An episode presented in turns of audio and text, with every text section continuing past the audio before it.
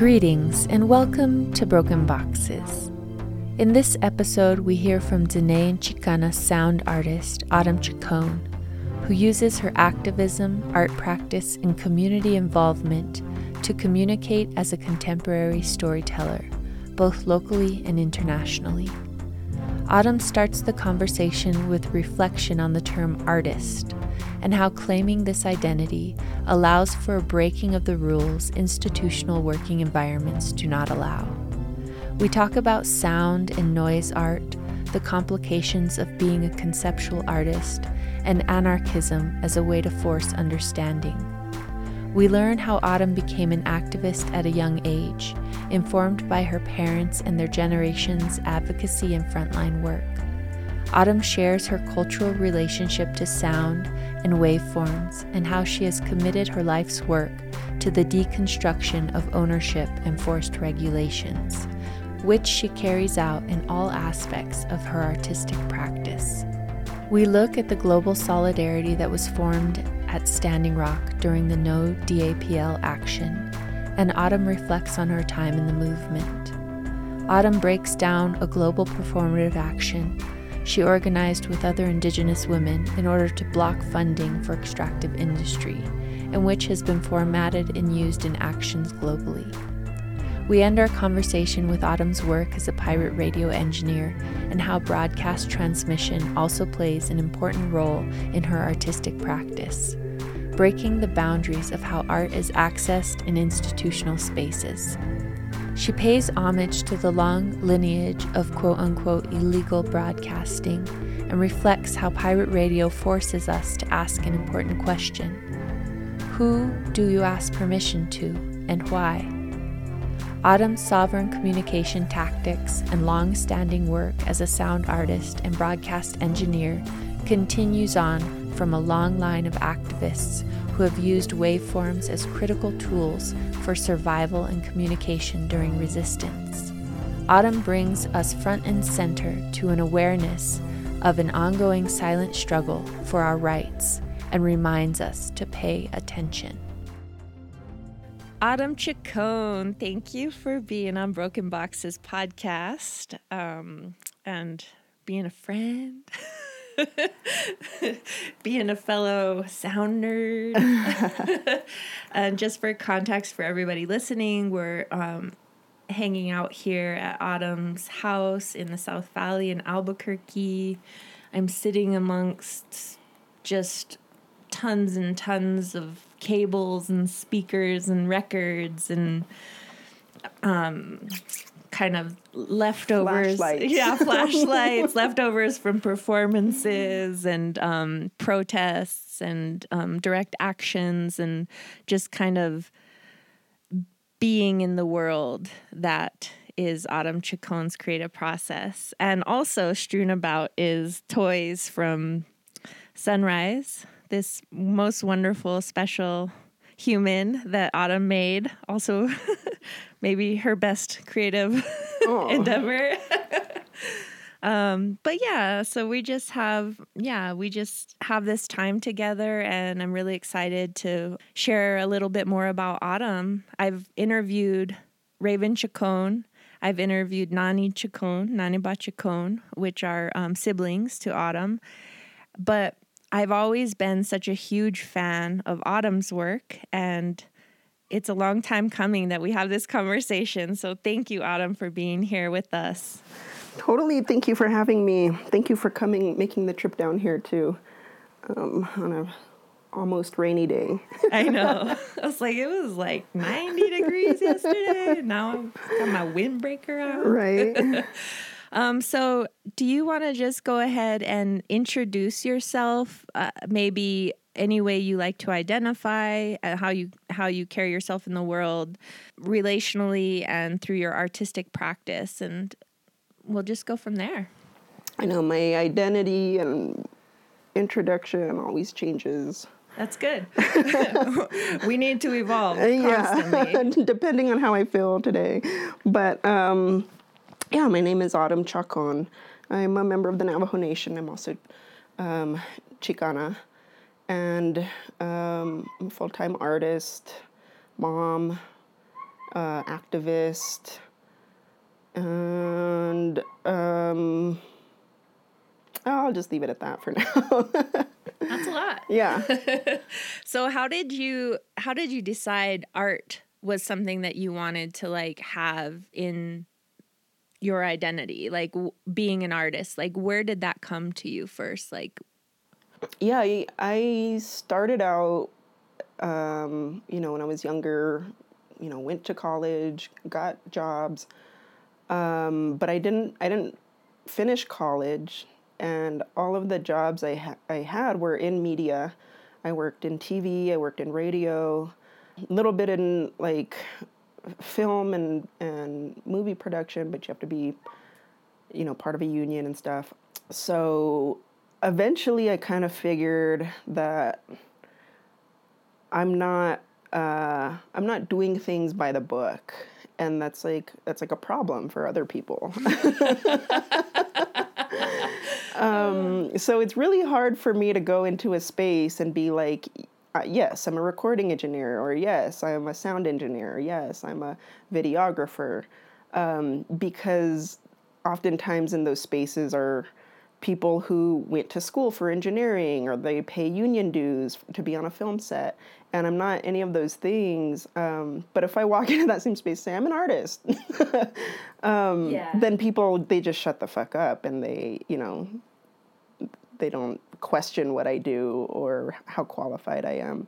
Um, and then it also gives them, you know, the opportunity to just look at my work for what it is rather than whether or not I did it by the book or, um, you know, especially with engineers.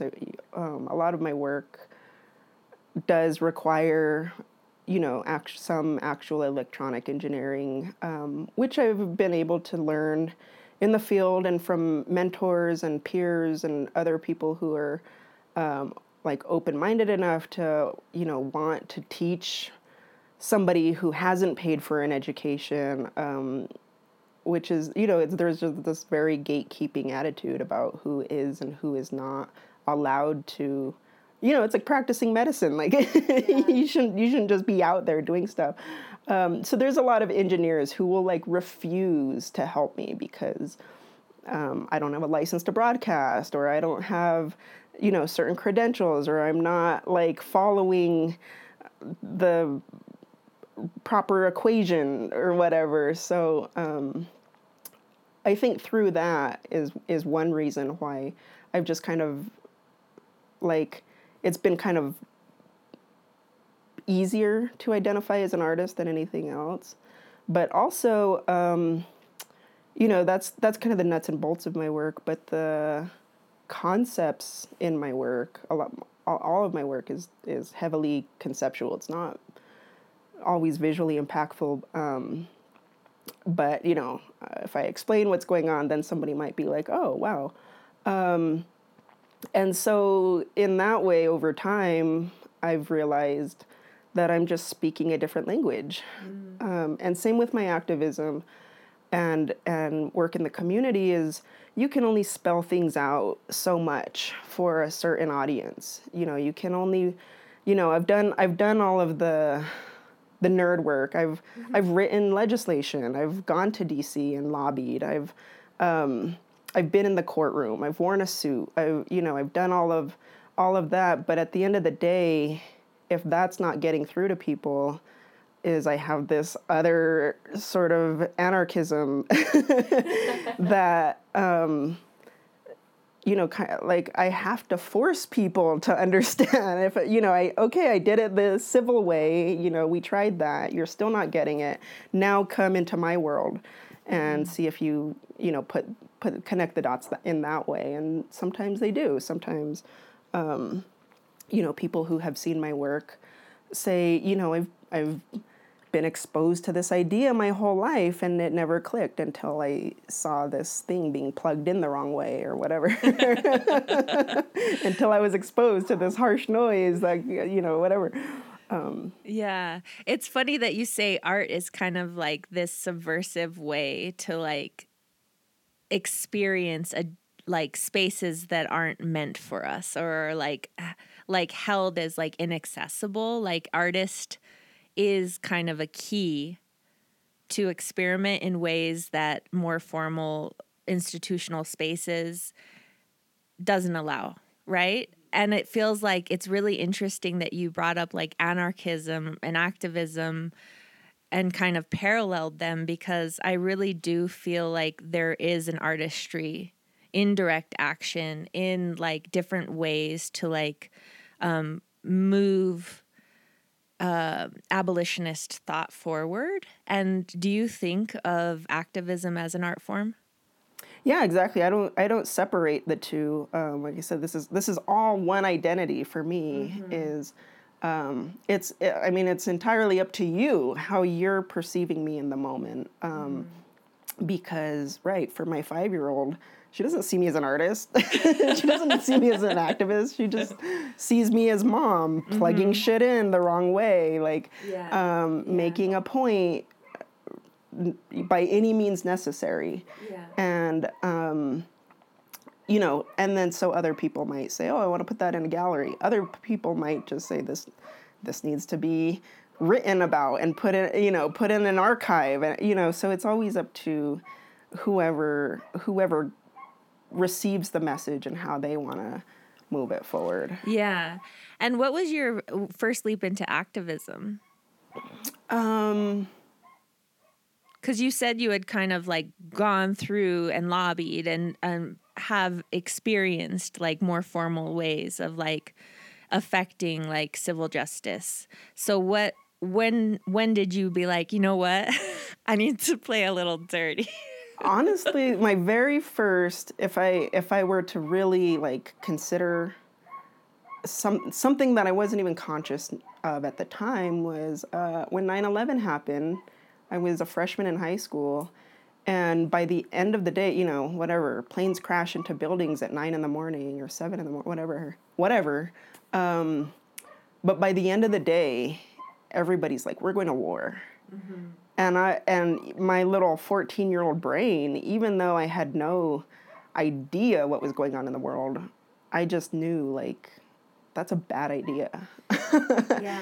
And so, um, you know, so starting with the Iraq War, um, I was anti-war from age 14, um, and just knowing that that you know that there's right and there's wrong, and um, it was my dad who's a he was a criminal defense attorney, but he also um, you know, grew up a, a, movement activist. He was part of the Chicano movement and the Chicano moratorium in East LA. Oh, and, really? And the, I didn't yeah. know that about your dad. Um, and, you know, he married a Navajo woman. They were both part of the AIM movement um, in, here in New Mexico. And um, so both my parents, you know, once they saw, hey, our, our daughter is like using words that we're familiar with, like anti war.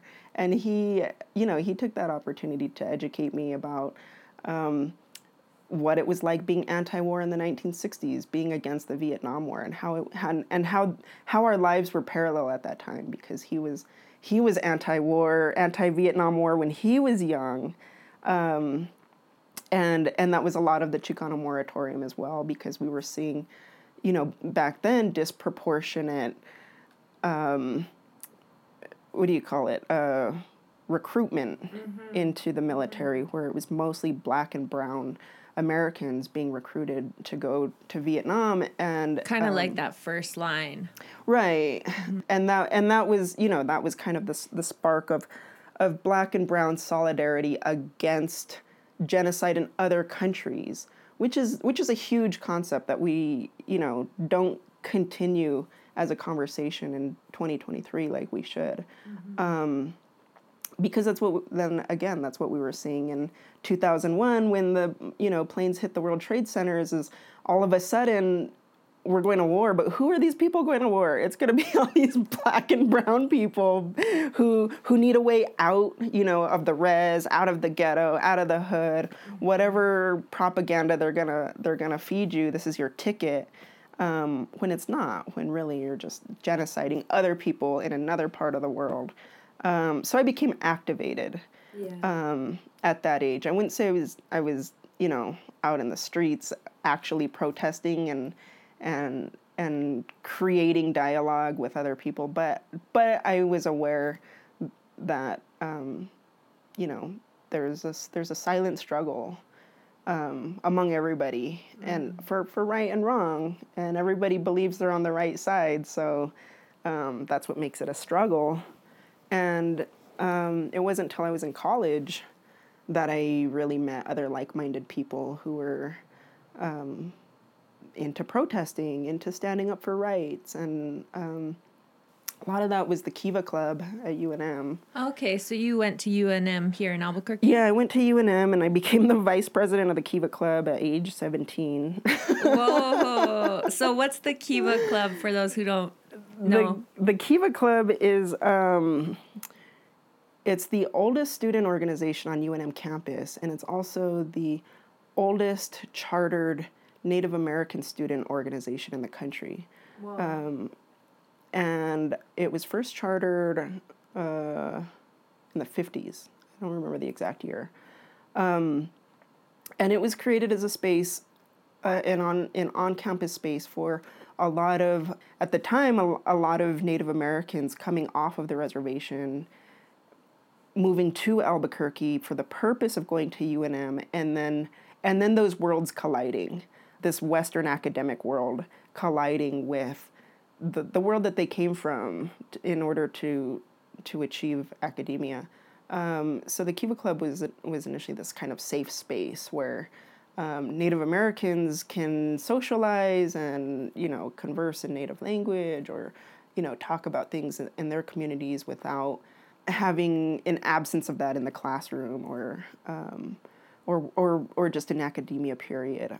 But they're also responsible for the creation of Native American Studies Department in, in at UNM, and also in um, you know a lot of people are more familiar with uh, an incident in the late '70s with with the Kiva Club president, where at the time one of the of the board of regents, one of the board members, the board of regents of the university.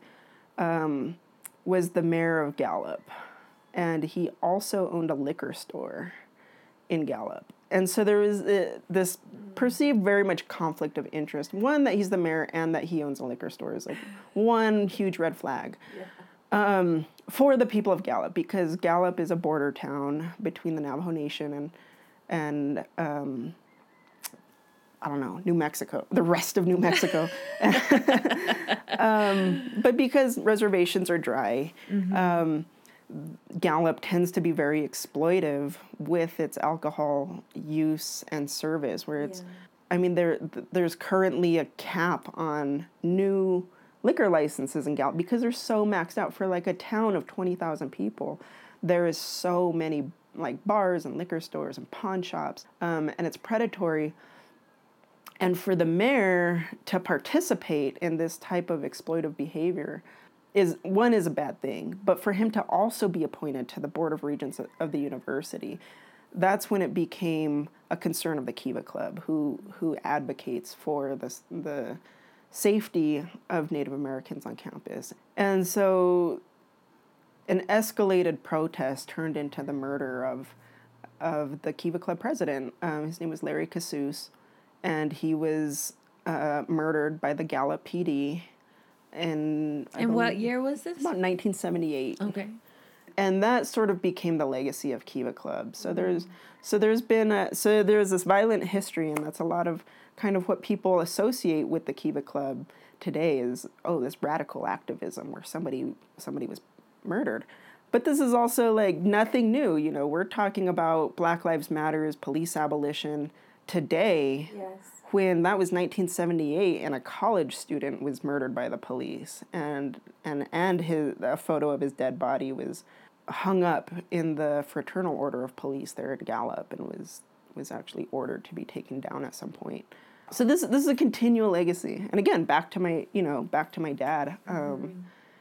He he also fought the cops back in the 70s so so it's you know throughout throughout my activism i've also had this reference to the past where kind of knowing like okay this isn't new. This isn't our first rodeo. This isn't the first time we've been targeted by the police that we've been that the police have been used as a tool. You know even going all the way back into the the calvary of like what is the function of the police and how and what is their method of removing um, people who they don't want to be in an area what is the justification and and what extremes do those justifications get get to. Mm-hmm. Um, and so, how did that affect your um, your leadership role in Kiva Club when you were seventeen? Like coming in there, like and knowing that past and carrying that with you. Like, how did that shift what you did in your role? Um, not. I'm not sure. I think maybe, kind of just the, the idea that um, like, hey, you're not wrong, mm. is enough when you're that age. Now I'm 35 and I'm so tired all the time. my body hurts and my feet hurt, my back hurts, and I want to lay down. I need coffee. I need coffee. Like, but at 17, I just fucking wake up all chipper, like, drink some water, like, go protest, go, go study, go to school, go to college, 18 credits, and then, and then go organize a student thing, you know, like, that is something you know, actually, I was just at a like an all ages like hardcore show last night, another podcast we'll talk about. But but uh, but there you know there's like all these young kids and there was like some drama and some just like teenage stuff happening. And you know some some other friends and I just thought you know you can't pay me to be a teenager again. I would never want to go through this awkwardness and this pain of growing but then again, shit, I miss the energy. I miss just being like, I can't do it all, but I could when I was 18. I could go to school. I had a full time job. I went to school. I was organizing students. Um, so, uh, like, really, if, if it hadn't happened in that time, it wouldn't have happened at all. Mm. And that was really just kind of a foundation. I eventually, you know, I dropped out of college after three semesters. Um, couldn't couldn't make up my mind what I wanted to study. Yeah. Um, I you know I I really felt had strong feelings about institutions to begin with. Um, both my parents are academics. They're both UNM alumni. Um, so in a sense, I had been on that campus my entire life and just wasn't feeling it anymore. So um, there was a little anti-authority. There was anti-authority. Also, you know, there's also like, you know, walk the walk is a, a lot of my work has also been very anti-nuclear, which is like such a broad subject. Yeah, what does that mean to you? Right. I've, I've been thinking about it a lot, like because I've been seeing it come up yeah, there's a there's a show happening in Santa Fe soon that's that's on that topic. Um, right, and it's it's such a weird thing because like how how do I have any relationship to nuclearism? Like what? you know, like oh, here's Autumn gonna save the day being anti-nuclear. When like, what the fuck does that mean? When you know, when like our country has the biggest, highest nuclear spending budget in the world. Mm-hmm. How could I have any type of impact on that? Why like why are you even chasing that? Like mm. right, focus on something local. But here in New Mexico, it's a very local issue because very this true. Is, this is where the atom bomb was born. The Oppenheimer like project, the Manhattan Project, um, happened in like within miles of the Santa Clara Pueblo, with you know within within yelling distance of indigenous communities. You know, even even today, when we talk about the amount of radiation that a human can be exposed to. As far as as far as like what's regulatory what's what's allowed you have this like 30 year old healthy white man that is um, like this is how much radiation exposure he can withstand. So therefore that's what we're gonna we're gonna base all radiation exposure on. But with the communities that are actually exposed to radiation is like how much radiation can a 20 year old pregnant woman withstand. And radiation is one of the f- the few types of poisoning that can penetrate the uterine wall. And you know, here here in New Mexico, we're in the U.S., so there there and and at the moment we have a Native American director of the Department of Interior. Um, shout out Deb Haaland. Yeah, Deborah. Auntie Deb. yeah, but which is which is unique and amazing for us. But other indigenous communities around the world, such as the Cayman Islands, the Marshall Islands, is is because they're indigenous. They're not they're not an established gov- world government. They're not owned by another government like England. Um, so they have no representation, and they're they're usually not even considered people. These these islands are considered uninhabited because they're not settled and they're not colonized. And so, therefore, the indigenous people who do live there are erased. And even though they live there, uh, people say no one lives there. And then they, they test these nuclear bombs today i- in these parts of, of the ocean. So that so that's a problem. That's a contemporary problem that does trace all the way back to here. Also, southern New Mexico has the WIPP, which is the where all the waste goes, the nuclear waste. And um, in order to get all of the nuclear waste from the rest of the country into the waste pilot plant in, in southern New Mexico, is it has to be trucked here. And so these trucks carrying toxic plutonium, they travel our highways, but eventually they all travel New Mexican highways and they could easily just spill. Mm-hmm. And then who's going to clean it up, right? It's not going to be the federal government. It's not going to be the EPA. What they're going to do is they're going to create a quote unquote job opportunity for local New Mexicans to go clean up this toxic shit that spilled. what are some like constructive ways to like practice being anti-nuclear like i mean you must be uncovering that through your art through your practice right Um, sometimes it's it's a heavy topic, and it's it's something that I've um, actually gravitated away from. But uh, it's you know even though it's a it's a it's a it hits hard at home. yeah There's not really anything you can do like y- like don't please don't go block a train carrying nuclear waste. Like please don't go block a truck that's you know on a route. Like like really the the the work is in law and legislation and mm-hmm. regulation. Mm-hmm. And there are current you know regulatory proposals like in state legislature and and congress to heavily limit like how much of this toxic stuff can go on public highways.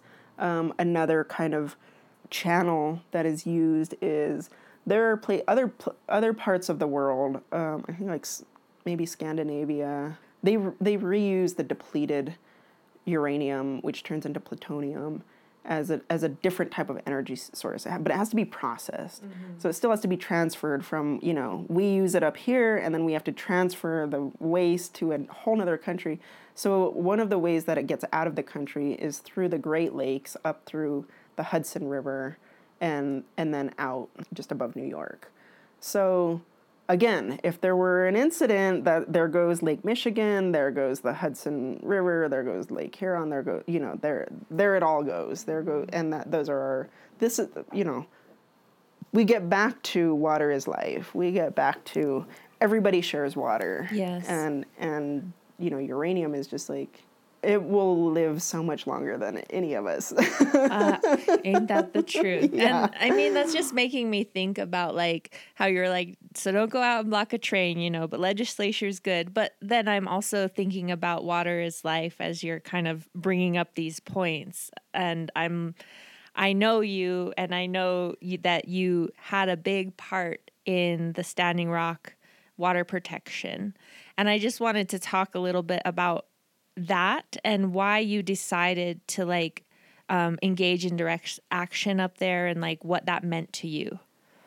Yeah. Um, when it comes to life and death, really, because yeah, water is water is just so sacred.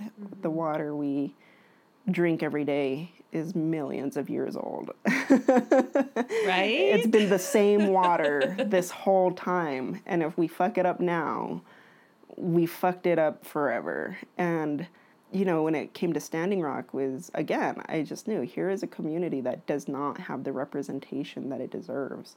Um, if it was any other community in this country, except for Flint, Michigan, you know, the so, somebody would be like, "This is a problem. We can't be poisoning people's water." Yeah. Um, so right, I don't live in Standing Rock, but that that same issue could easily happen here, exactly. and it has happened here. Yes. Um, yeah. and and I wish there was the movement that happened in Standing Rock at every time this happens to an indigenous community because we're constantly the cheapest, easiest route for energy projects to to cross, and the safest. The safest, unquote. right? I mean, the it, it, could easily, and it has happened here. There's there's actually a um, a natural gas pipeline that goes through the Isleta Reservation, which is just south of here. Mm-hmm. It's just ten miles down the road from my house, and the reason it doesn't go through Albuquerque is because if something were to happen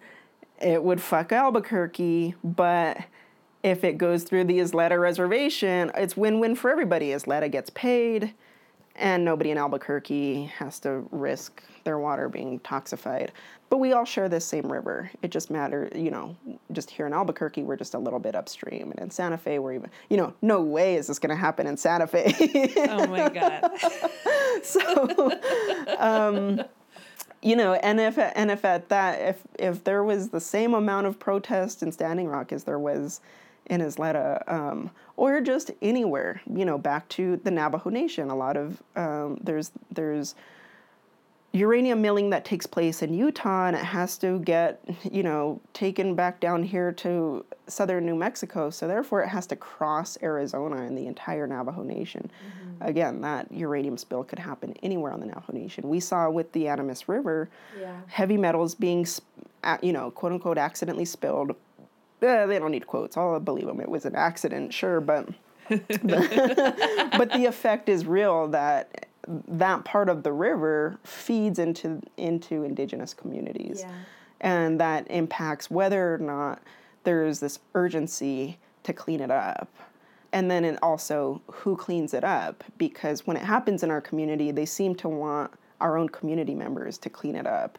And they'll sure they'll give us a job but we're not that hungry for jobs you know? It's like here the the US government came in took away our water took away our way of life and then tries to give us back these morsels of employment just so they can feel good about us having jobs oh like yeah, yeah, it's um, you know this is what fuels activism this day to day where do I fit? You know, this is why I'm an artist. I, I can't get a job as a as a engineer as a as a person. They don't. They're not gonna let me do things in a institution or a like a facility like no i have to i have to do it on my own if i want it to happen. Otherwise mm-hmm. people are going to you know they're going to try to cut me off. And they're going to censor me and they're going to you know.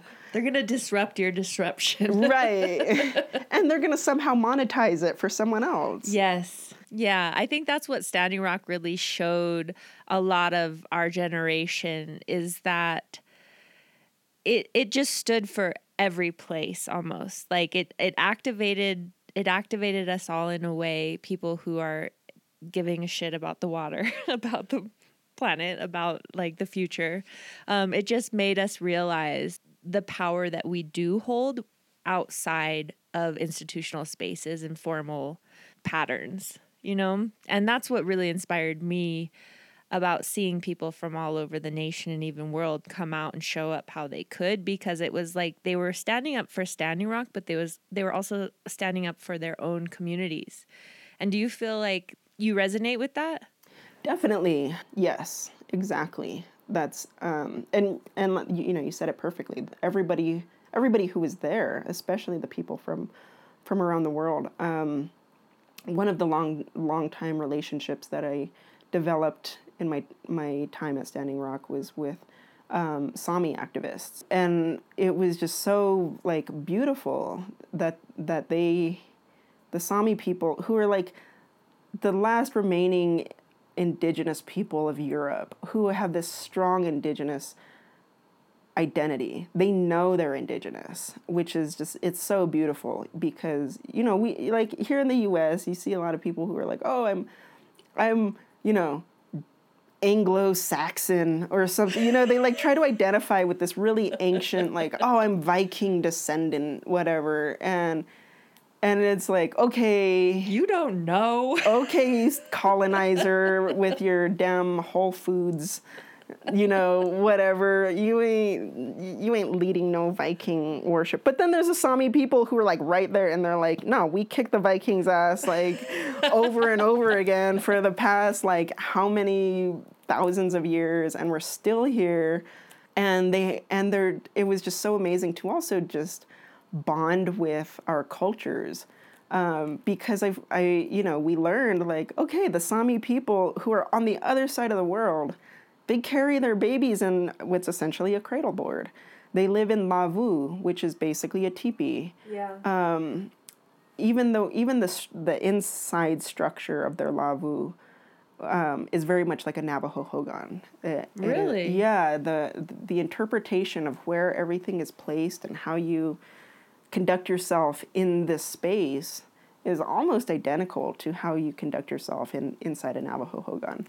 Um, wow and just that is like one of the just most like indigenous knowledge is really universal when you start breaking down like respect protocols right right and and the personification of of ina- inanimate objects which is mm-hmm. like you know kind of this caricature sometimes of native american culture but um it's it's just really it's just such a great feeling when other people understand that you yeah, know to yeah. to to see to see a, a fire or water or an element and recognize its spirit rather than its its physicalness. So so to hear that from from people who aren't from my community, who aren't saying these things in my language, is just is like that's what we're fighting for. That's what water is life means is that we all have this understanding that we're connected.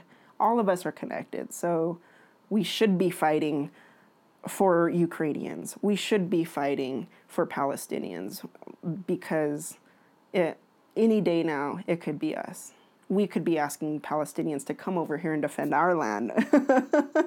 Eh, you know, and that's just anytime you get that opportunity to discover that and and to to really like solidify that with other people. And currently the Sami people are they're fighting copper extraction in their land from a German copper extracting company. Um, so right, yeah. same thing. Yeah. Um, and ultimately, um, kind of where I where I found my my role um, because you know we're at Standing Rock. That occupation lasted several months through the winter. Um, and so I think there was a time when some of us, well, I'll just say me, but I'm sure more, kind of like lost a little bit of sight of what we were doing um, yeah. because it was it was just this day to day every day okay let's go pick a fight with the, with the army corps of engineers and not get shot like all right i don't know what day of the week it is i don't know when the last time I brushed my teeth were, but um, let's do this. Let's put on our boots. Let's put on our damn Carhartt. Uh, yeah. go out in the snow and be unarmed like and and that just became a way of life like okay you know and then come home and chop and it's like what are we what are we doing this what, is what, what are we doing what again? are we doing again because we're pausing this pipeline for now but but what you know what are we doing mm-hmm. new you know we gotta we gotta switch it up and what am i doing you know yeah. not really i can't speak for everybody but what am I doing? Am I really being useful? Am, mm, you know, that and is people, such a good thing to like right. remind yourself. And and everybody says yes. Everybody says yes. Warm bodies here, or you know, we weren't that warm, but warm bodies living here bodies. Is, is, yeah, living bodies here is a good thing. Just just you being here and occupying this space is a good thing. but I'm like, well, I I do have other things I could be doing. Yeah. I have a family. I have grandparents that I that I at the time I took I was taking care of and and you know, I I needed I needed to I just felt like I had skills that I wasn't using. Yeah. Um, one being a pirate radio engineer. So the whole time I was there, we had this pirate radio that only broadcast to the camp. It didn't broadcast really beyond the camp itself. Maybe you could hear it on a good day, like in Fort Yates or in the parking lot at the casino or Prairie whatever. Prairie Knights. Shout out Prairie Knights. Um, but um, I also don't need to be there for that. That's something I can hand off. That's something I can train somebody else to do and give away my equipment, which I do not mind doing. You know, what else? What else can I be doing? And so, you know, a, a lot of my my artwork it it has often electronic elements and um, you know visual elements but most of my work like i was saying is conceptual and performative. So something i wanted to do it, you know kind of just came into my head one day the way the way things happen for artists. And, and um, i just thought we need to we need to show that somehow whatever by whatever means necessary again that um, we're not being listened to. Yeah. and because because here we were doing all the right things. We were we were filing in court of appeals. We were taking things to the you know whatever circuit court um, in fargo. We were we were doing all of the things by the book that they say you're supposed to do. And still we're being met with the other side of it just disregarding rules and regulations that they created. Yeah. so you know here we are you know doing the filings going through the procedure doing doing due process and you still have the US government just just waving it off and saying we're just going to go ahead with this pipeline because we already started and we don't want to redo it and even though everything they're saying is illegal nobody's listening and nobody seems to care. So, you know, at some point I felt my role as an artist is to, you know, I'm not doing enough by just being here, by just not getting shot every day. Yeah. Like like that's a success for me, but like overall like that my cousin can do that. Like so um Right. So you know what? Like, how do how do we show this? How do we how do we present this fact that we're not being listened to? Um, so I staged. It's hard to say whether it was real or not um, because it was staged, but it was real. So the, the actors are real. They just don't know they're actors. And uh, so so the this this piece that I put put together um, is myself and um, a handful of other women from the camp. We first attempted to what the, this this short term goal that we had was to block an eight million dollar loan from the Bank of North Dakota to the police to fight unarmed not only unarmed water protectors but a group of people who are generally dedicated to the idea of nonviolence. Mm-hmm. So not only people who are unarmed but people who are nonviolent by by way of life. Mm-hmm. Like are are being you know like there's an eight million dollar loan to fight us? Like come on. Like are you that lame that like because I mean, here the cops like they have their armored vehicles, they have their boots, they have their jackets, they have their bulletproof vests. What else more? LRADs. yeah, what else more do they need? Because we're out here with like donated jackets and a hand drum. And some tires and some tires, like like a megaphone, you know, like and a lot of pride and a lot of pride and a lot of songs. So what it what was this staging? I, So this- I don't even know if I know about this project. Um, yeah, I'm like, I think I have some documentation of it around here. Um, so this this staging was to block this loan was so first I wrote a I you know wrote an email to the bank president um, and was like, hey, uh, you know, same thing I just told you. You don't Yeah. need you don't need to fight us that hard. Like Relax. relax, chill out, bro. Like, slow your roll, all right? Love Autumn. yeah, love. Who hates you? sincerely, Best regards. Um, Mean it. yeah, Mni Wiconi, Autumn. Um, anyway, anyway. Um, I don't remember what the letter said, and of course he didn't read it or respond or anything. so I so I wrote another one to the vice president of the bank, who also probably didn't read it, didn't respond. Um, but that's fine because I, on my end, have this documented. I, you know, wrote these letters. They're dated. They're sent. Um, they exist, and and that's all I need. I just need proof, A paper trail. a paper trail that I put you on notice. Um, then, so you know, not hearing back from either of them. Um, one of our, you know, allies in camp, a white woman, um, in her in her you know white woman voice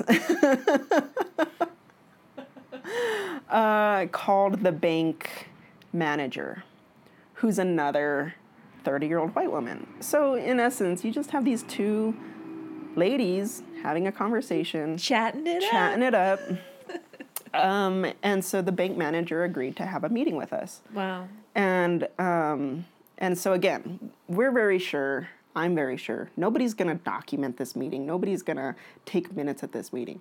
So everything that's going to be said, I have to write it beforehand and make sure it gets in their hands. Um, and there we go again with this documentation, this proof that these words exist and that they have been put outward towards a person or a or or a, or a powerful um, entity. So we all show up t- to our, our meeting, you know, tell her, you know, this is who's going to be in the meeting is four indigenous women from the camps. And we just want to talk to you. We just want to 15 minutes to make our plea why you don't need eight million dollars to fight nonviolent like and and and me you know hopefully she'll see like we're we're mothers we're you know we're not not only are we you know we're not a bunch of like nonviolent activists we're a bunch of women Yeah. yeah. we're a bunch of women and children and you know human beings um, we're not what the news says we are we're not these like you know unruly savages or whatever Yeah. Yeah. and, and she and she was like very like she gets it she seemed like a cool woman and that she agreed to have us you know for our you know it was a 11 a.m meeting on a tuesday so um, we get there we get to bismarck and we are walking through the parking lot and we're you know and we're not we're not in like our camp you know You took a shower. i took a shower we're yeah braided hair moccasins you know Got all dressed I up. got all dressed up, uh, you know, ribbon skirts, whatever. And we're walking through the parking lot, and like all of like a SWAT team comes out of nowhere, and every intersection around the bank is suddenly closed down, and these huge like metal gates come down in front of the between the the, the, the double doors in the bank and they shut before we even can get inside the bank the bank is on total lockdown Damn. and all of the intersections around the bank are totally swarming with pigs like lights on just you know all- like like like something like someone's robbing the bank right? Like something like that. And so we just kind of ignore all that and just wa- you know try to walk into the bank and some pig like is like whoa whoa whoa what are you doing? And we're like we have a meeting. And he's like you don't have a meeting. I'm like we have a meeting at 11 a.m here's our whatever with this person. Mm-hmm. And he's like no no one's going inside the bank And we're like, um, like, why not? And they're not really giving us a reason. But he's also telling me if we don't leave, I'm personally, Autumn Chacon, I'm going to be charged with kidnapping everybody who's currently locked inside the bank. What? Right, like like some sort of terrorist, right?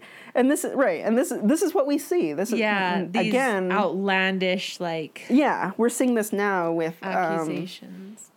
you know, with with uh, Stop Cop City in Atlanta is like these these forest protectors. These are like straight up fucking vegan tree huggers. Like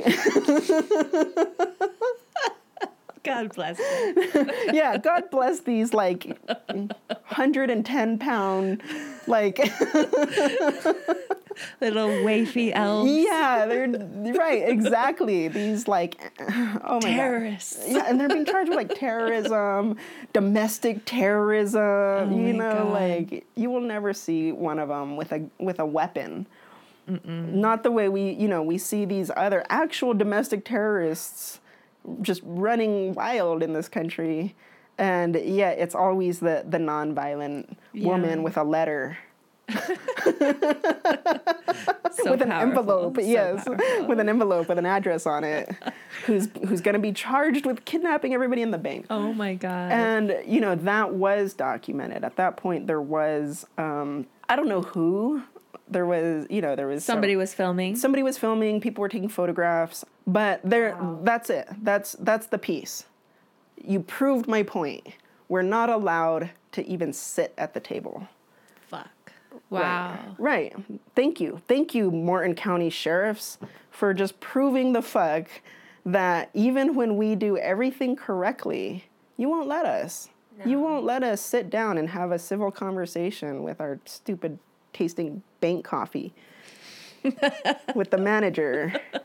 You know, you're going to be out here pointing guns at us, locking down intersections That's wild. inconveniencing any everybody who's already in the bank, just trying to do their day to day shit and blaming it on me, Wow. who has an appointment. It just goes to show like how much like fear-based tactics are used in those kind of situations and I definitely think just knowing Bismarck and knowing North Dakota going up there for like the past 15 years every year because of Chanunpa there is an inherent like hatred towards indigenous people. There's so much racism.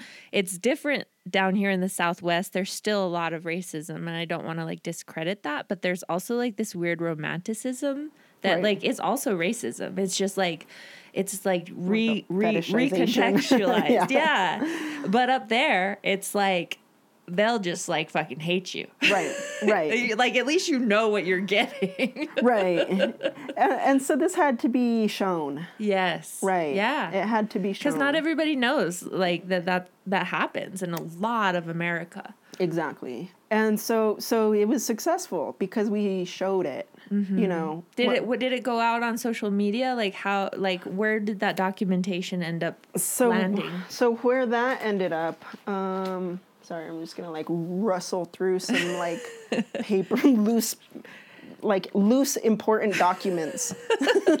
Autumn is looking under her couch cushion I'm like yeah i'm like looking under the ottoman. I'm like it's probably within arm's reach. i believe you. um i see all kinds of video cameras so it'll turn up no i have it's papers. It's papers in a folder um it's a blue folder if you see a blue folder on okay there. that's that's the evidence. Yeah, feel free to look look inside.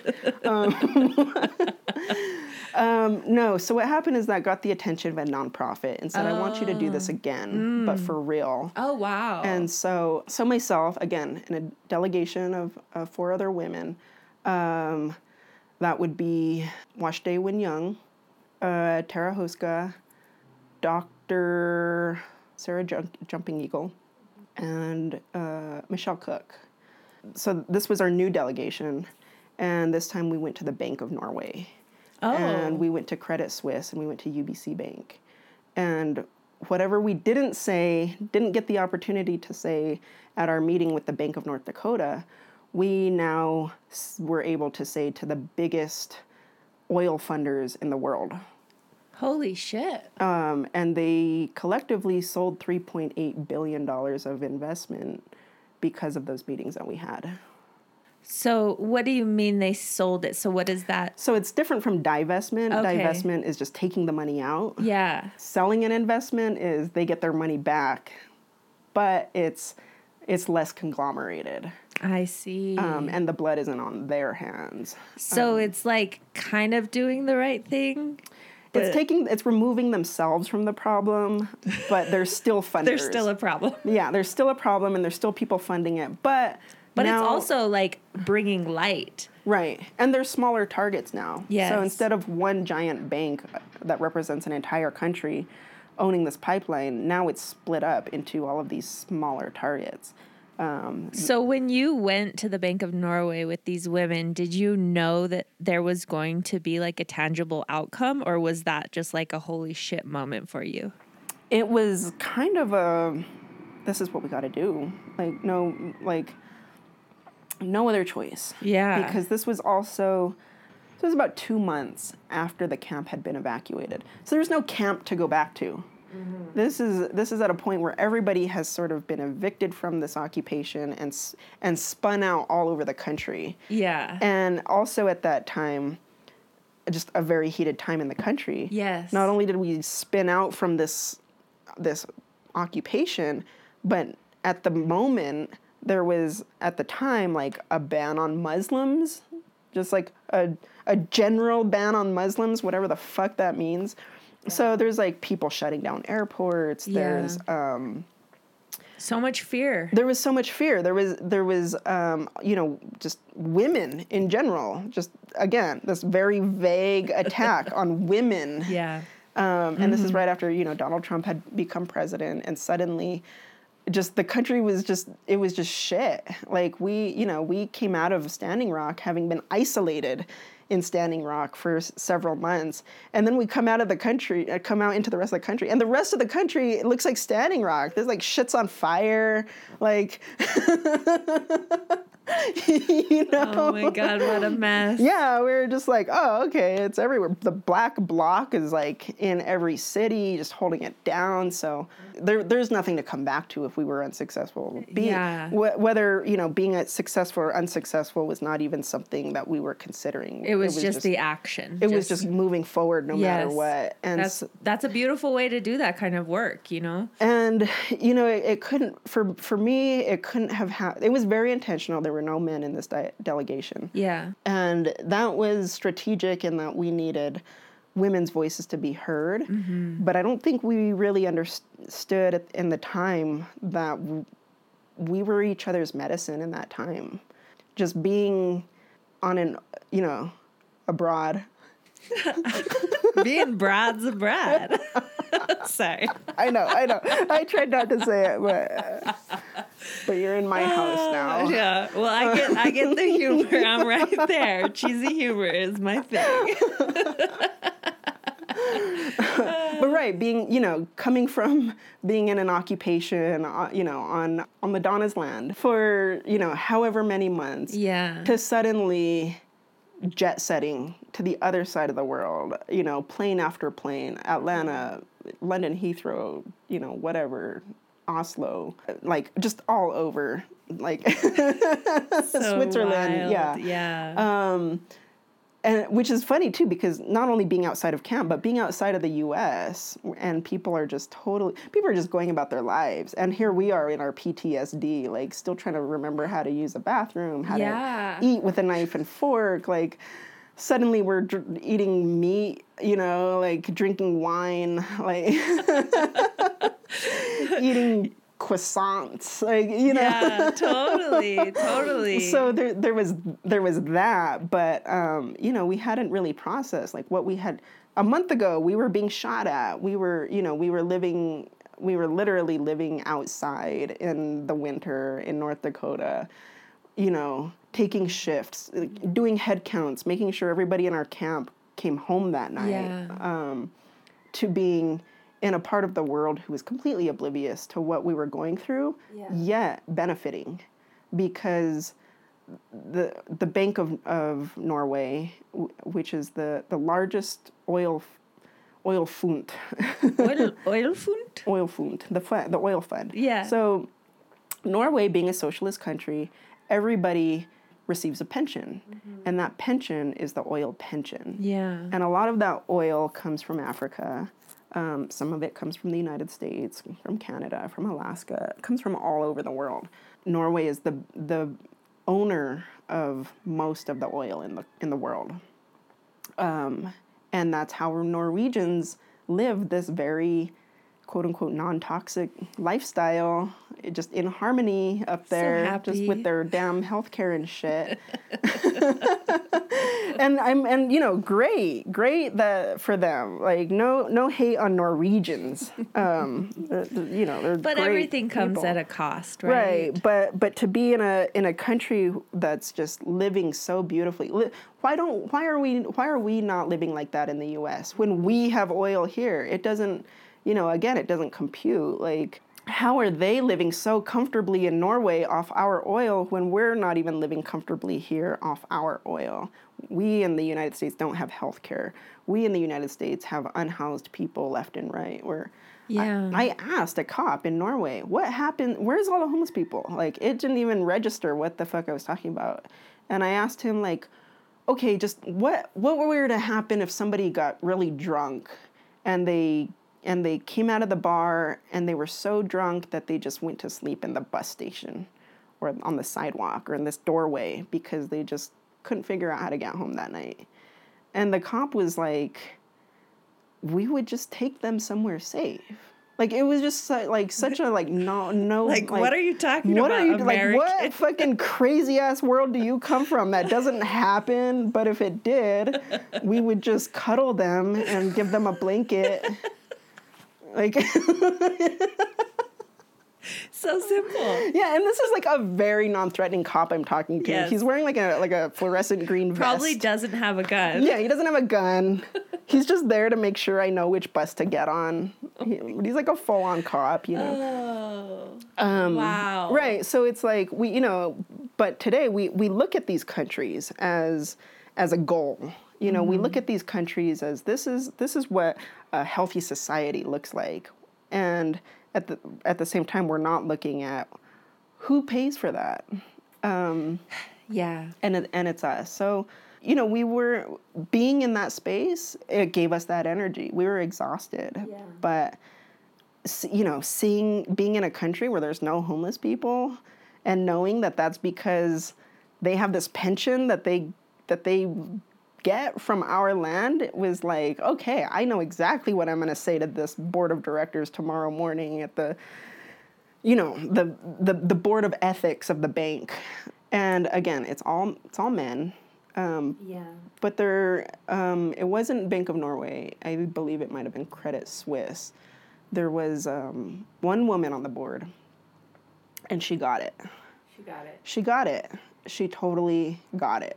And she's a mother, and we're we're making our arguments while we're like being served, like literally on a silver platter, like a, like a nice like frosty pitcher of water, Girl, of, I'm like so mad. water. They have some delicious water, ice cold. Yeah, but it was it was it was you know it was it was traumatic Yeah. switching gears like that, and if I wasn't in this group of of other women who you know because we all also like our relationships our marriages all suffered through yeah. this and, and we had each other mm-hmm. um, so you know water is life but women are medicine to each other. That is what we and to movements you know and to just like the health and well-being of humanity's relationship to the planet. And do you feel like that because it actually did produce a positive outcome to some respect even if it might not been like the full the full healing like light switch, everything's fixed, you know, but you did have positive outcome. Do you feel like that's a model that nonprofits and people oh, are using? Definitely, because since then it's become the model. It um, has. Um, and it's been written about. Nick Estes wrote about this entire instance.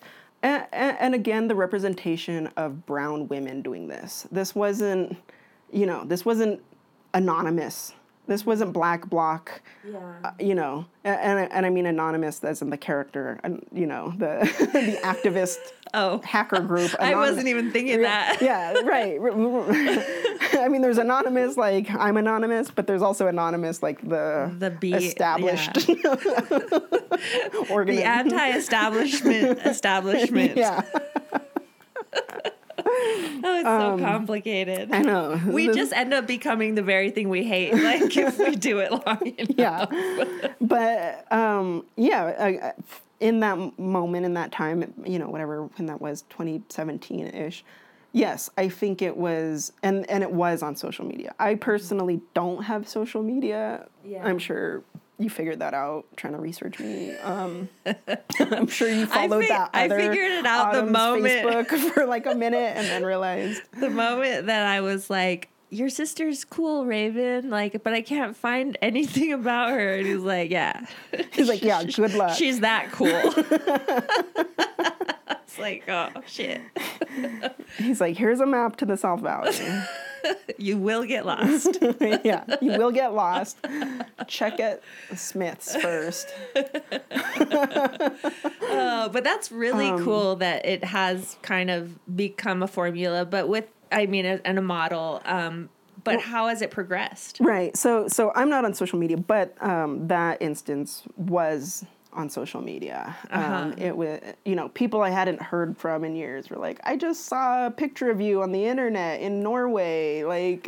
Wow, that's um, in you know in front of on Norwegian TV or whatever, and it was and it got a lot of visibility in Norway, like you said on Norwegian Yeah, TV and yeah. Norwegian Evening News, and I think it was it was yeah just kind of that flip in seeing other activists saying like you know what I can do that. Yeah. I, as a brown woman, woman, I can make an appointment and go talk to somebody because we've forgotten that that's also doable. You know, our our our very first instinct shouldn't be to go chain ourselves to a bulldozer. yeah. Um, but that's what it's become because that's, Shock and awe is what we thrive on. It's what we thrive on, and that and and chaining ourselves to a bulldozer is effective. It. I mean, it Uh. definitely turns turns some heads. And some property destruction is effective.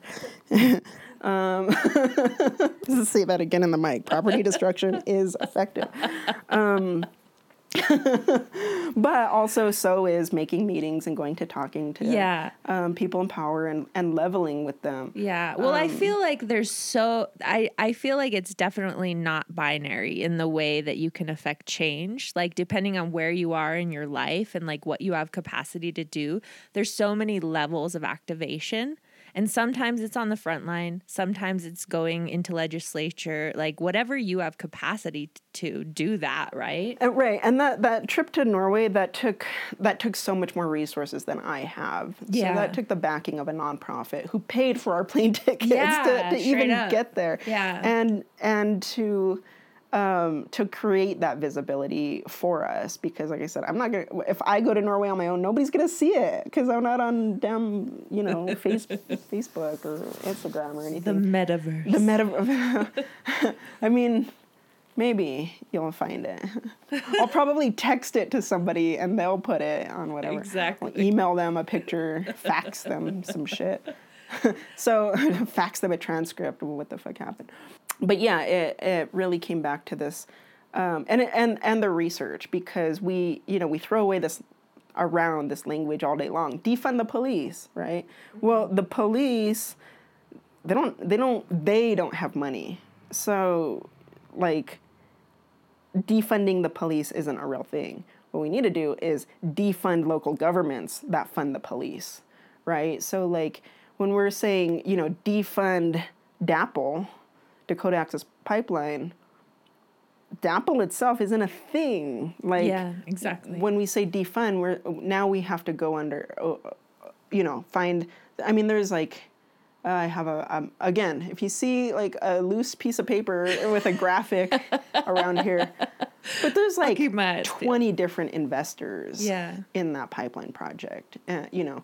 We know Wells Fargo is one of them. We know Sunoco is one Yeah. of them. We know, you know, there are some some very visible um, players, but then it's like, holy shit, over here in the corner, like Kroger get, is funding some, and and yeah. maybe it's not Kroger. I shouldn't have said that, but just someone you wouldn't even imagine yeah, yeah. is somehow funding this project. So you really have to like research. Do your research. Do your research. Yeah. And and then you find these like really tangible targets. And yeah, and money does talk like where you put your own money. Like and that is an energetic exchange is a form of protest too, I feel like just like what you get behind with like your daily purchases. Yeah. And Kro- actually Kroger is or was a funder who defund who defunded who pulled out of um, mountaintop removal in West Virginia. So, oh wow! So I think that's why I threw that word in there. But th- yeah. they've also been targeted in def- defunding campaigns wow. when it comes to extraction. Interesting. And, and, they're and it's like they're tangible. Yeah. You can go protest. You know, not everybody can go to Norway or Switzerland, yeah. but you can go to your local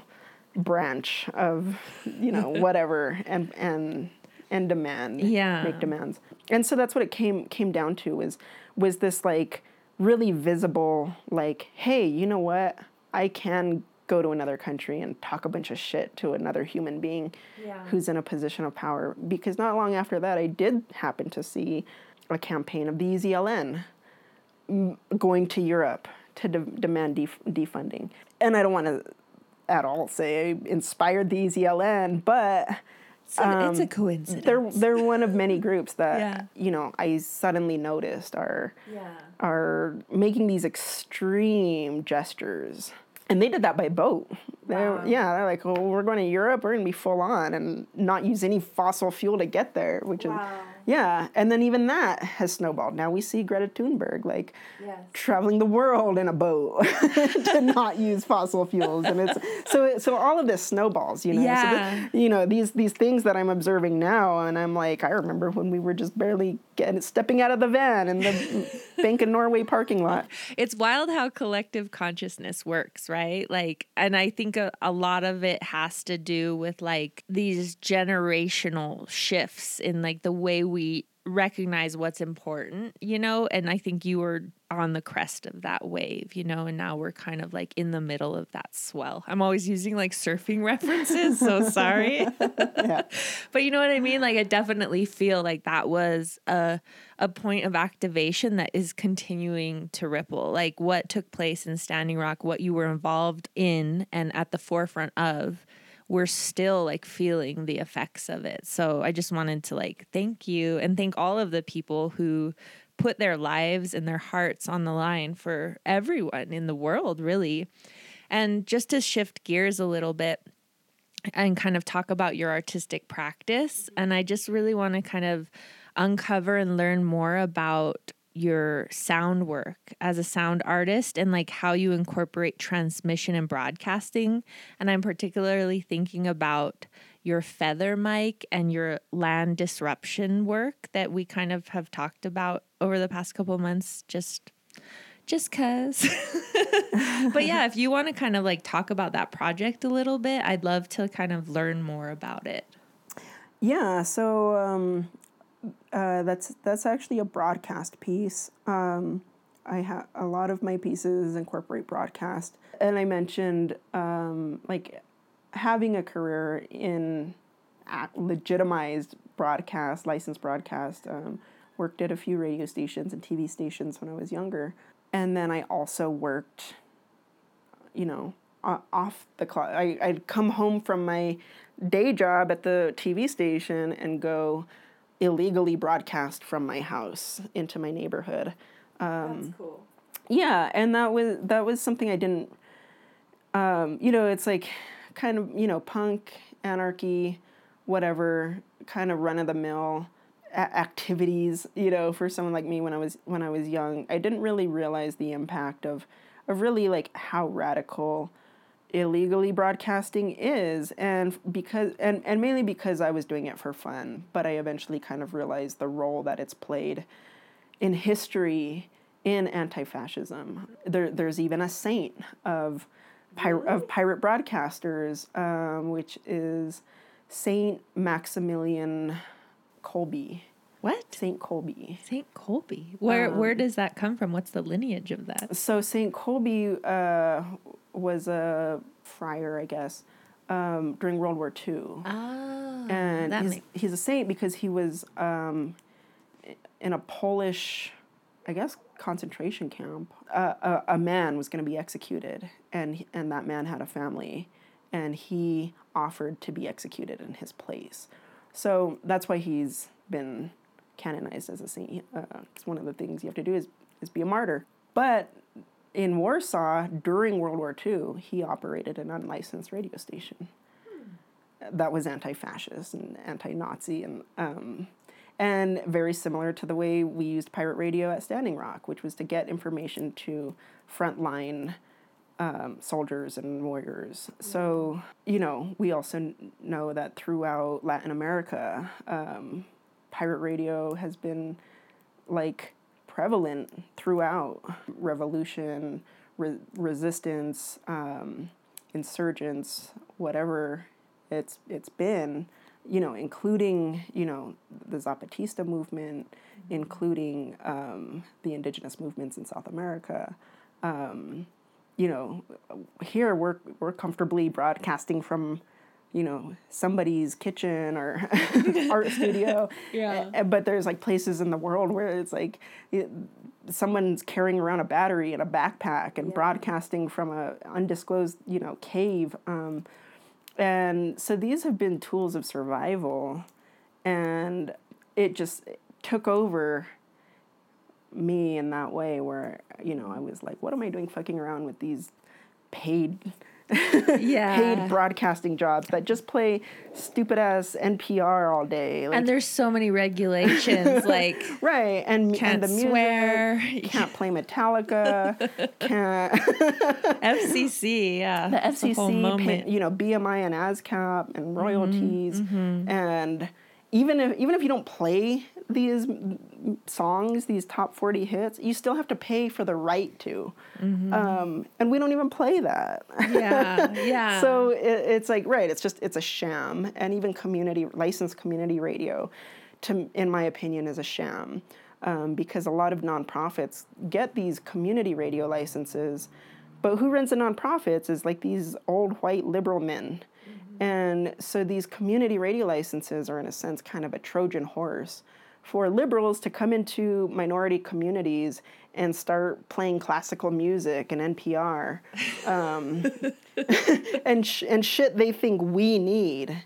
Get cultured. Right, exactly. Meanwhile, on our pirate station, we're broadcasting in Navajo. We're broadcasting local music. We're broadcasting an interview that happened with an elder at this event two years ago that nobody listened to then, but it's still relevant now. So, Yeah. so that's when I kind of just emphasized what's important. Um, and and you know, I love pirate radio. I think it's like it's un- I think it's unfortunate that the youth are just so attached to having followers and having you know kind of the rush of of a two-way experience when like I mean I'll, I'll broadcast all day from my house and I have no idea if if one person is listening Yeah. I might just be broadcasting to nothing but that's important too because um, a lot of my work is also the incorporation of my traditional knowledge about science and as indigenous people, we have a relationship with the airwaves and the electromagnetic spectrum. And that's documented. We, you know, you see Navajo rugs, you see Navajo sand paintings, and there's this depiction of this person that's a rainbow. And they're a deity, they're a god, they're a spirit, but the rainbow is the visible part of the electromagnetic spectrum. So, you know, how can we how, how can we have this representation of the re- electromagnetic spectrum without having knowledge of it, Yeah. right? So, um, so therefore, we must have knowledge about it. We must have always had knowledge about it, mm-hmm. or that knowledge was given to us at some point by this deity, by the by the holy people. And so, for me, it's really important again that young people know this because especially when you're not living in your community, when you're living off the reservation, or you're not living with people who speak your language, is you sometimes question your reality. And so when I, you know, when I broadcast illegally, I don't. First of all, I don't call it illegally because who is the FCC to be giving anybody permission. That's like it's it's it makes as little sense as it does to me about asking the government to live on the land, right? Yeah. So why would I ask the government to if I'm allowed to occupy airspace um, or airwaves? Yeah. And so It's a good point. Right, and the per you know, and that doesn't mean I don't ask anybody, because we have we've been shown who to ask, which is the rainbow kachina, the you know whatever whatever their name is, and and two the the nature of science is that that character must be non-binary, that because that character embodies both positive and negative ions. Yeah. yeah. Wow. That's cool. Yeah. I like thinking of that. Yeah. So right. So right now we come in full circle with with modern day g- gender politics and gender discussions when we you know we can look back to our depictions of our deities and we realize. Um, and the way that we describe certain elements. There's female rain, there's male rain, and then there's these certain characters that are neither male nor female. Yeah. And we have a history of this. We already know this. So my my sound work, it's not pleasant to listen to. What do you mean? I don't know, maybe it is, but Well, what does it sound like? Like give it's like that was That's gonna be in MoMA. yeah, that's yeah. I don't know. Does that sound right? Um, That's accurate. yeah. Uh, zzz, um, But there's a reason, right? Right, There's a reason it's not pretty. right, right. So I mean, the right. It's if you're, If you're here to listen to it, you're not here for the right reasons. but what you're here for is to experience the the science behind what is going on and the Mm, yes. Mm-hmm. manipulation of of the elements um, to produce. So so back again to broadcast, right? So we, you know, a lot of the work is is is creating the atmosphere in which we can properly do things. Um, Wow. so, right, by creating pirate radio installations is to also emphasize who is it that we're asking permission to, is to de emphasize the federal government and re emphasize our traditional knowledge as far as how we understand airwaves and sound waves. And It's like taking back Megahertz. elemental power. It's exactly. like we like we coexist with like all of these variations of like experiencing life. Yeah, and and so the feather mic, to me, uh, yeah, it's more visually impactful than it is uh, audioly because you know we a teaching I was I was told early on, especially in broadcast, is that as native people, as people, as humans, as five fingered beings, however, you know, ho- however it's translated to, speech is is one of the things that separates us from other beings.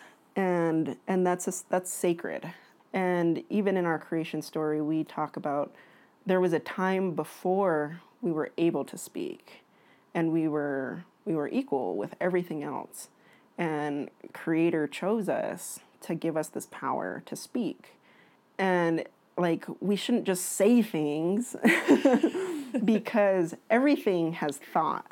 Mm. But we're the one creature that has this ability to speak our thoughts and that's the first step into turning thoughts into real things. Action. action or any type of manifestation. And it's a vibration. Speech is a vibration. And it can't be undone um, it's perpetual you Wow. know it projects forward. It can't be it can't be taken back. You know we say we say these things to kids you can't take back your words but literally it's out there forever um, once it comes out of your mouth. And therefore we have this responsibility of advocation. Um, we have to speak on behalf of everything else that can't. We have to speak on behalf of rocks and plants and animals and bugs and water um, and air and you know and everything. That's that's our our job as as people. And we've corrupted it you know as a society. We've totally we've monetized it. We've done really ugly things with it. And so right so i'm not the type of broadcaster that like gets on and plays Justin Bieber all day. I am the type of broadcaster that gets on plays Amy Winehouse all damn day. Um,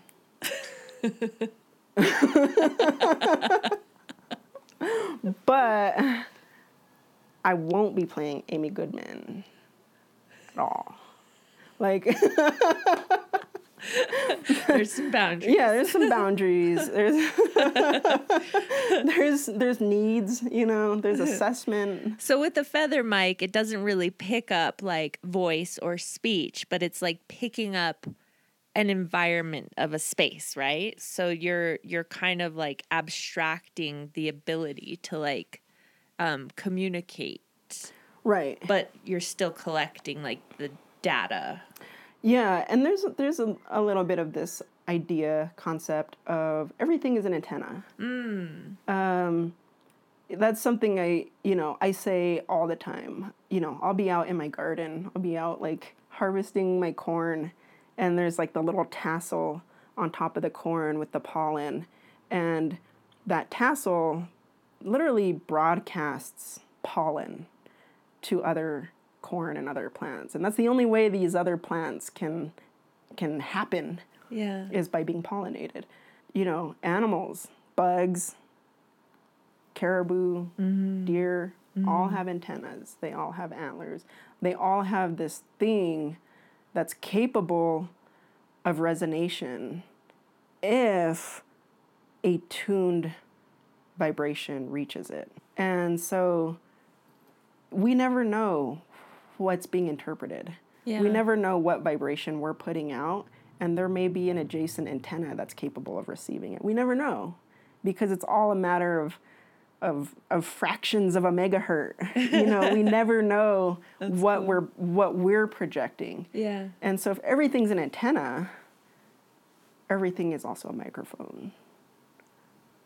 Um, That's dope. Yeah. That's really cool to and think so, about. Yeah, I think a feather is a very delicate and responsible representation of that. Mm-hmm. Um, because you know we tend we tend to be very kind of rugged with our communication and our antennas and our microphone and you know yeah. sometimes we feel like we have to we ha- we are forced to project into the mic but also you know you never know yeah when there's a, a mic present nowadays, right? Nowadays, we live, we live in public. yeah, but even you know, but yeah, yeah, anything you know, anything can be yeah. listening. So when you were describing that project to me, you were telling me that there's like two transmission points, mm-hmm. and they disrupt each other.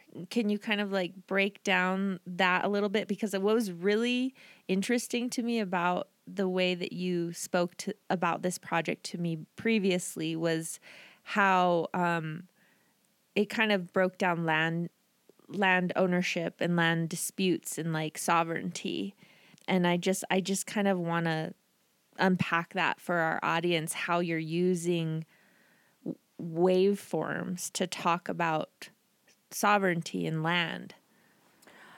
Um, yeah well again just just the act of Ill, of illegally broadcasting, quote unquote illegally broadcasting, mm-hmm. broadcasting without an without a license, not asking permission mm-hmm. to occupy airspace, airwave space, is an act of sovereignty, and and that's it. That like the piece could end there. You're all Just, here. End of sentence. End of sentence. end of yeah. I like that. Just, yeah. Yeah. It could be broadcasting nothing, but just being present, just broadcasting silence. Mm. Um, is an act of so- sovereignty as long as you as long as you didn't go out and get a license to do so you know? And and this is and this is you know part of my life work. Like i i had a career in licensed broadcast and yeah. i didn't agree with it. Yeah. And i you know i question my my community like why do sovereign indian nations not why are we not in control of our own communication? Especially when communication infrastructure, the Lambda line, for instance, um, which is like the fiber optic super internet line that spans the entire planet. Yeah. It runs through Albuquerque. Everything of runs all, through Albuquerque. Know, of all places, like we don't even have you know, Good nice, internet. nice things. We don't even have it. I, mean, I, I barely have like damn subsidized internet here. But yeah, if somebody wanted to do like heart surgery in India, they could like come to Albuquerque to do it. Um, and we have it because we film a lot of movies here. Yeah. And yeah. they transfer all of that data to Hollywood for editing, Mm-hmm. um, which is dumb. but you know, all of the you know, just telephone lines, electricity, internet lines, cell phone towers, all of these things are placed on or span public land and tribal land. Yet again, we're the least. We have the least access. Least amplified. we're the least amplified Yeah. um, and we have the, the least control over it where even if as indigenous people even if we get online we're contributing to you know some corporation's version of what communication should look Yeah. like and um, and it's so therefore it's not safe for us i think it's a huge red flag when elders don't participate in something Look to your elders. yeah. So like, okay, you know, our elders don't like us being on the internet. Um, there's something to that. Maybe we should inspect why. Yeah, investigate. I think that's something that's missing from how quickly paced we're progressing mm-hmm. technologically or the the mechanisms with which we're like communicating is like there's no time for like investigation or if there is there's like this weird pre-filtered resource like Google, you know, Right. that's like not really investigating. You know, you're just getting spoon fed like the answers that you're supposed to know. Exactly. and we don't question it. Uh, yeah, and I don't want to like get all conspiracy theorist on this subject, but I really do believe that that's one thing that we're missing right now is critical thought. Right. Just because you're paranoid doesn't mean it's not like happening to you. Trust your gut. Trust that paranoia. Trust your paranoia. Five sources, people. yeah. so yeah, I mean my my dream is that tribes we're well into the 21st century at this point is that tribes really start to take control of of their communication infrastructure and provide that for their people for the use of their people. You know, we should have our own cell phone towers, our own uh, servers that our languages exist on and they're not you know housed somewhere else. We're not buying renting server space from amazon just so we have a place to preserve our language. Like do, none of that makes sense to me. When me an uneducated self-taught engineer am like running some pretty heavy shit just like out of this house like Yeah. I'm like I'm- looking yeah, I'm like- around. I'm like, imagine what I could do with. like, I'm some sitting in wires. Tribal casino money. Like, yes. yeah. Like, I'm like, I but get it's y'all hooked true. up. I think that that autonomy is so important for sovereignty, for like self determination, and like um, evolution of culture. Yeah. So the the um, the the piece that's named between our mother's voice and our father's ear. Um, yeah. Is that the piece with the feather? Yes. Okay. So that's the name of the piece. That title is a reference to mother being earth, father being the sun, and that that relationship, that positive and negative ionoship, is what makes all waves, all all megahertz of wave. That's the electromagnetic spectrum. Mm. Is that relationship betw- between earth and sky, earth and the sun is you know the the magnetic sun, solar flares and everything. But again, back to our indigenous knowledge is is we knew that, and we have names for them, and we and we have very prominent names for them like mother and father, and that we and that we understand that the that that duality is necessary for creation, and so it's also a reference to that's who we that's who we reference, not the FCC mm. when we occupy airwaves.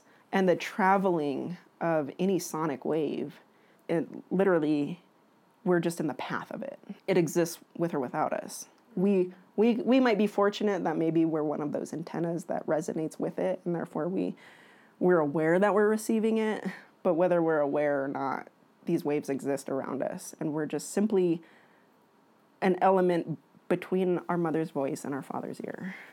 Wow. Um, just getting to tune in for a moment. Yeah. Not and, disrupting it, just like uh, witnessing. Yeah. And so the piece um, is two transmitters broadcasting on the same frequency, but broadcasting different things. And the two transmitters are apart. So their range of broadcast are, are different areas. Um, however, they're close enough that at some point the two signals may bleed into each other, uh, depending on where the listener is. And so, so that part of the work, right, is a reference to land and space, mm. and that, you know, two voices can exist in the same place at the same time, and also like that's fine. yeah. And we don't need permission. And you know boundaries and borders are arbitrary based on where you are based on where the listener is or the receiver is. Interesting. Um, you, i've set up this piece in um, a lot of different places in the world. And um, on one transmitter right we have this this feather that's been converted into a microphone and so whatever vibrations or puffs of air that that picks up it broadcasts. So to a listener, that might not sound like anything. that might not sound very different than just. But it's not about the listener. Right. We're learning. But then on the other channel, I mean, the other transmitter, I will broadcast something that's a lot more literal. And usually it's it is a, again a reference to the land. So in some cases it's been very very just literal contact mic on the ground in the water or whatever and that's yeah. what's being broadcast is the sound of the land is occupying this FM channel and that's also like you may be hearing that anyway mm-hmm. and then other times I've produced very specific content that I want people to listen to something radical that's coming from the land so in one instance again with with our Sami allies is we use this piece to get a, a message across to people who would never know that the Sami are fighting this copper extraction. Mm. Um, and to broadcast that illegally during a broadcast festival. a legal broadcast festival was the only way we could really get that message out there. So again, there, there's the context of like what's important like sure like art's important but it's even more important when you're giving somebody a voice to to to a really well funded audience who would never otherwise be exposed to this message or this like really critical information yeah regarding wow. the land that they're currently on i really appreciate the respect and care that this project seems like it has for like not only the airwaves and the land, but also like giving the listener an opportunity to like be a witness without having I liked how you described it as like two-way communication. It's almost like you accidentally like participate, but it gives you an opportunity to witness that. I don't know how to I don't know how to explain it, but it feels like really subversive. You're participating, but you don't know you are.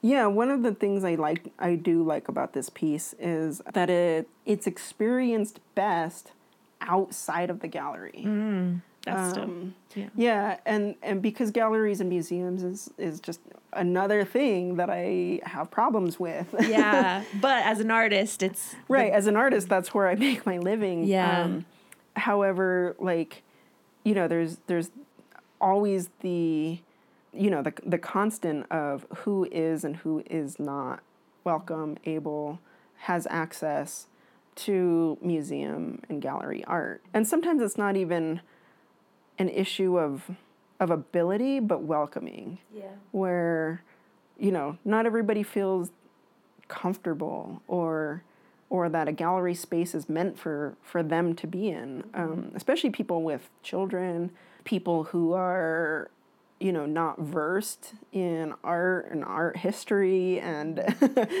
um, you know all the different styles and genre of art you know it can be overwhelming coming into an institution that only amplifies you know uh, different periods of work and in, in, within a very specific context of culture. Even here, you know, here in New Mexico in Albuquerque is, you know, museums are filled with indigenous people, yet indigenous people don't feel comfortable going into these museums because it's also very anthropological. It's um, it's very extractive. It's very misrepresentational. And so me, you know, I'm like, I don't I don't want to make work for people who are only going to experience it in a in a gallery. It's you know it's preaching the choir. People people who are expecting to encounter art are not the people who need art. That's real. Yeah. Yeah. And so that kind of leads me to like like my kind of closing asking of a reflection from you for younger artists, for people who are maybe not younger, but just like kind of trying to find their way and maybe hold some of these threads that you have as kind of being like anti-establishment anarchist but like are trying to find their stride like because there is a reality about surviving and making money. And like so how do you be against the grain and still like fund your life you know? Like it's it's a very hard balance i think a lot of people are trying to navigate how to think outside the box but also like sustain their livelihoods. And do you have any inspiration or advice on that? Yeah um something i've kind of been been realizing as a conceptual artist um because I don't make like a product to be sold, um, yes. which which some artists do, um, because you know anybody's an artist, anybody can do anything. Um, it took this really roundabout long term for me to understand what I'm doing, and, and and this is like really kind of nuts and bolts, like filing taxes and and right sustaining my my life, and especially being a conceptual artist, which is like I can't explain to the bank what I just told you about like the broadcast feather and stuff like that, and that you're that, all file it. yeah, and that I'm a quote unquote art, artist, you know. Um, so right, so all of that can be. That's the hard part. Um, is like you know getting your shit together and and and financing your life, which is I really had to understand the the the power of just advocating for myself and my life. Um, mm. Because if I don't, I'm gonna get put back in this box of you have a thing to sell. You're a merchant. You're a you know you're a vendor, which I'm not because I don't make things that people take home. So because if I did, that would be a different tax bracket.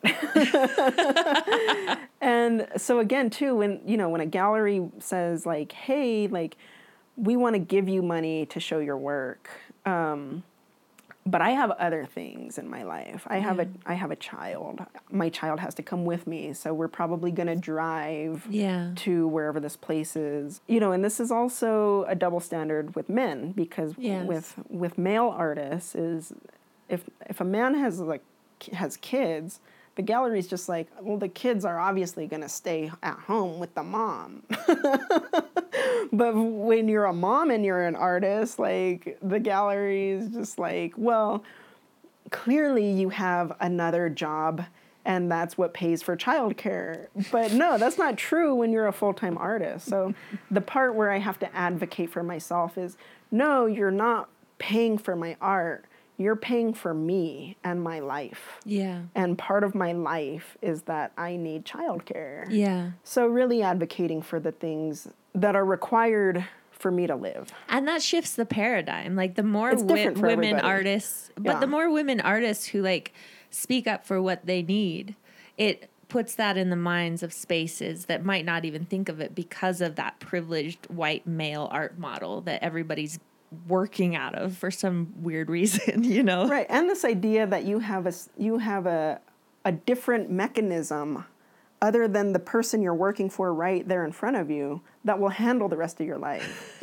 You know, I'm like today all know, Beyonce. Yeah, this like whatever museum you are, today you're in charge of my health care, you're in charge of my child care, you're in charge of my car insurance because you're my employer. And it's going to it's going to change next month. But like i have had to f- really understand that a lot of the time a museum or a gallery just assumes i have another income somewhere else or i have another mechanism that takes care of these things in my life. And it's not their responsibility um, Yeah. because they're they're buy, you know. So to shift the paradigm dime from you're not paying for my product you're paying for me. Um, because right a lot of my work it, it, as a conceptual artist Yeah, it's experiential. yeah you're paying It's for my brain Yeah. like